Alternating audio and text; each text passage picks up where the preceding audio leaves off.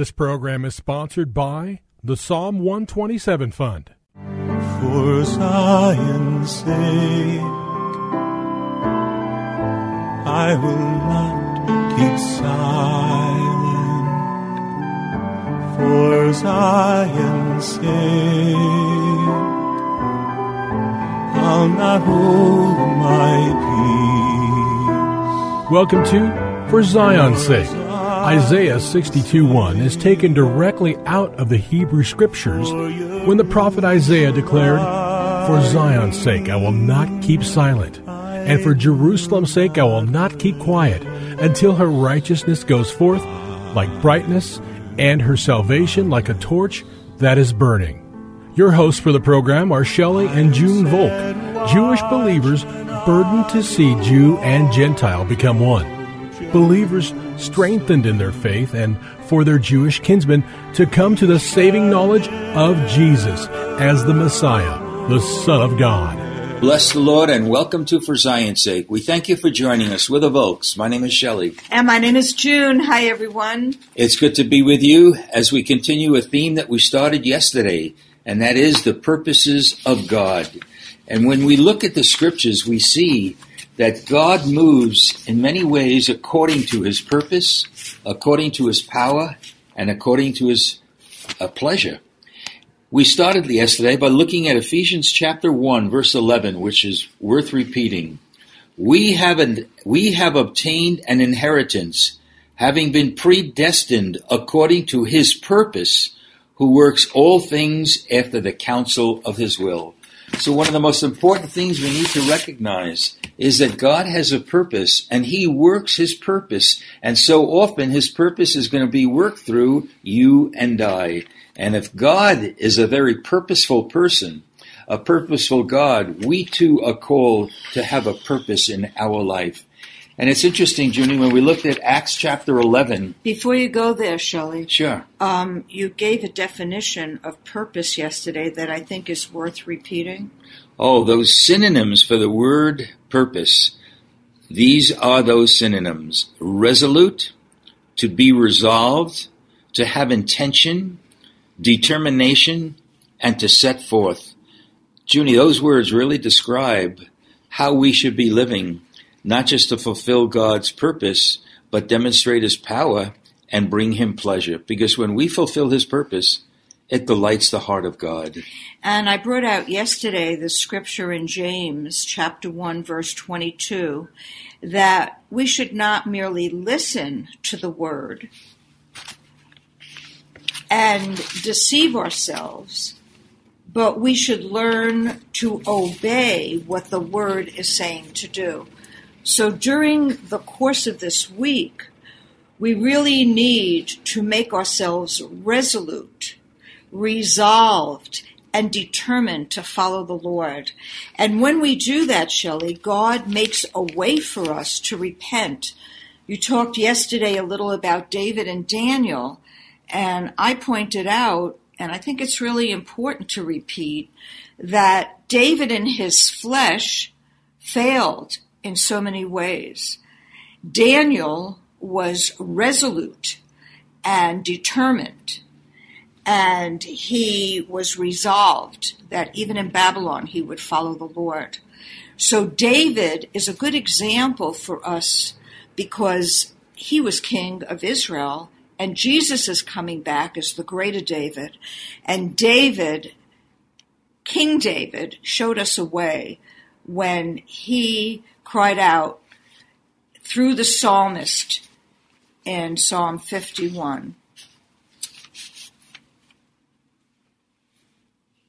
How does it go? Take not thy Holy Spirit from me. And renew a right spirit within me. Amen. So he cried out to the Lord. So for you and me, Shelley, and all listeners, we can become purposeful by being resolute, resolved, and determined to cry out to the Lord when we fail. Restore unto me the joy of thy salvation and renew a right spirit within me. You know, Junie, when you were saying that, I really feel what we're talking about this week is really a wake-up call to those who love the Lord. Amen. We get too nonchalant, we come blasé, lackadaisical, and we're not living for a purpose. It's so far greater than us. We have to get our eyes off ourselves and say, Lord, what would you have for me to do?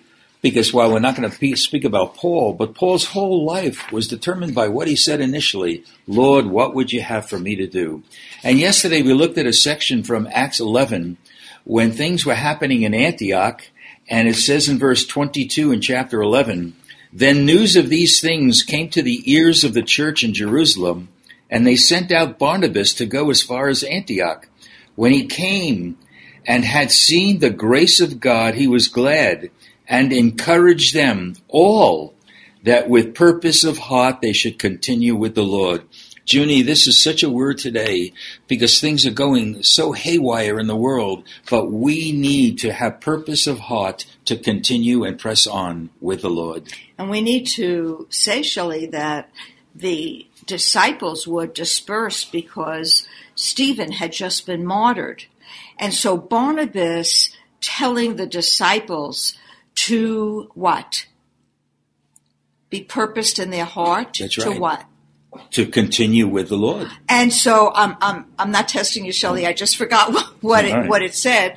But um, for our listeners and for you and me, if adverse things happen, like the disciples were heartbroken for what happened with Stephen, but Barnabas was saying to press on with purpose of heart. With purpose of heart. So if we see in the world darkness and we see things that we know aren't right, we need to take this exhortation with purpose of heart to press on in the Lord, because he works all things to the good, as you brought out yesterday in Romans eight twenty-eight. For those of us who are called by God and according to his purpose. Amen. Amen. So that's that is one of the calls of God upon all of our lives, to fulfill the purposes of God. All right, so we mentioned yesterday we were going to talk about two men, David and Daniel, and we like to look at them from the standpoint of fulfilling the purpose of God. Acts chapter thirteen, verse thirty-six. Acts thirteen, thirty-six. It says, for David, after he had served his own generation by the will of God. All right, so we clearly see, another version says, for David, after he had served the purpose of God in his own generation. What a what a way to uh, leave this earth knowing that we have served the purpose of God in, in our generation. Powerful testimony.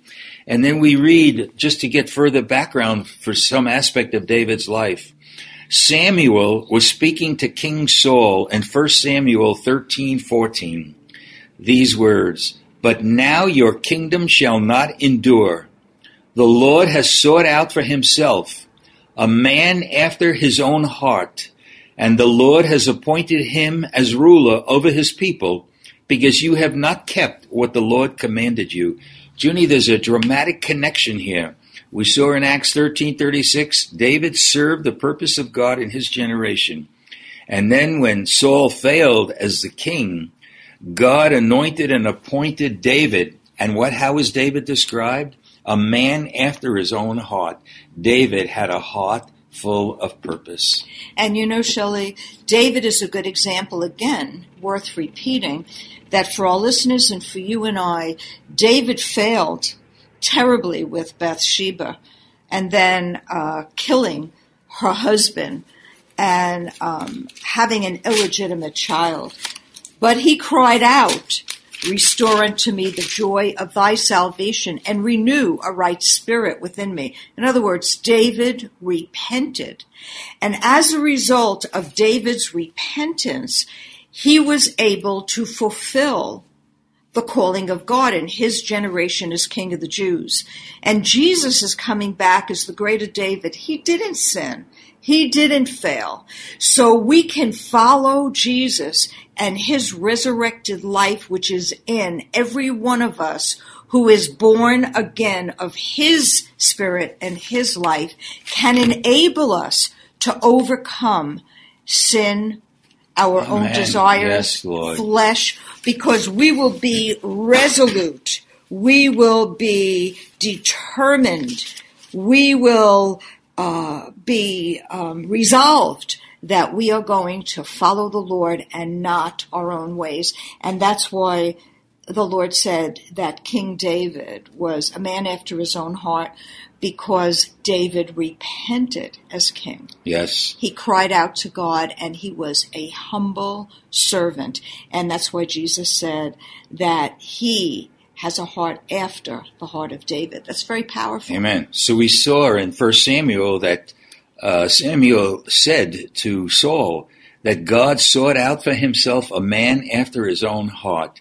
And we read in Acts chapter thirteen, verse twenty-two, Paul speaking at, at the church at Antioch concerning David. He said that God said, I have found David, the son of Jesse, a man after my heart, who will do all my will. Junie, we could be a man after the heart of God. And a man after the heart of God is one who will do all God's will. And that had, that means that he had a purpose in his heart. David's purpose was to do the will of God. So they go hand in hand. A heart, we spoke about what um, Barnabas said. He had a, a, we need a purposeful heart. David was a man after the heart of God. And they go hand in hand. So how do you reconcile then, Shelley, David's failure in his flesh and doing all of God's will? How do you reconcile that? Well, I think you said it, Junie. When he when he was found out, Psalm fifty-one speaks about it, that David, I'm sorry, Nathan came to David and said, thou art the man. And he repented, and he knew he ma- he knew he sinned, and he came to the Lord and repented. Repentance is the key. And I think no matter, as you said before, no matter what we've been all our lives, we can come to the end of ourselves, become a man with a purposeful heart, and determine that no matter what, we are going to do the will of God. And that brings us into a, that is the new life that God calls us all to. So then it is an encouragement for anyone who's listening who has failed in their yes. life, that it's not over, that the devil can lie Amen. And say it That's is, right. but it really isn't, that you can turn back to God, and God is there waiting for you because he loves you. Uh, it, it, God takes no pleasure right. in a man dying, but he came that we would overcome sin and death, because he died for us and became sin for us, that we might become the righteousness of God. So it really is an encouragement yes. to resolve and be determined. Um, yes. And um, be resolute. Be resolute That's to right. follow the Lord Amen. And turn to him. And just as a final verse in Psalm seventeen, verse three, these are the words of David. You have tested my heart. You have visited me in the night. You have tried me and have found nothing. I have purposed that my mouth shall not transgress. So David was a new man, and God is calling all of us to be that new creature in him. Father, we thank, thank you, you Lord. Lord. Thank you that you have purpose, Lord. You move by your purpose. Yes, and I Lord. Pray that we could start living to fulfill the purposes of God that you put in our heart. We want to be a man or a woman after the heart of God. We pray this in Yeshua's name. Amen.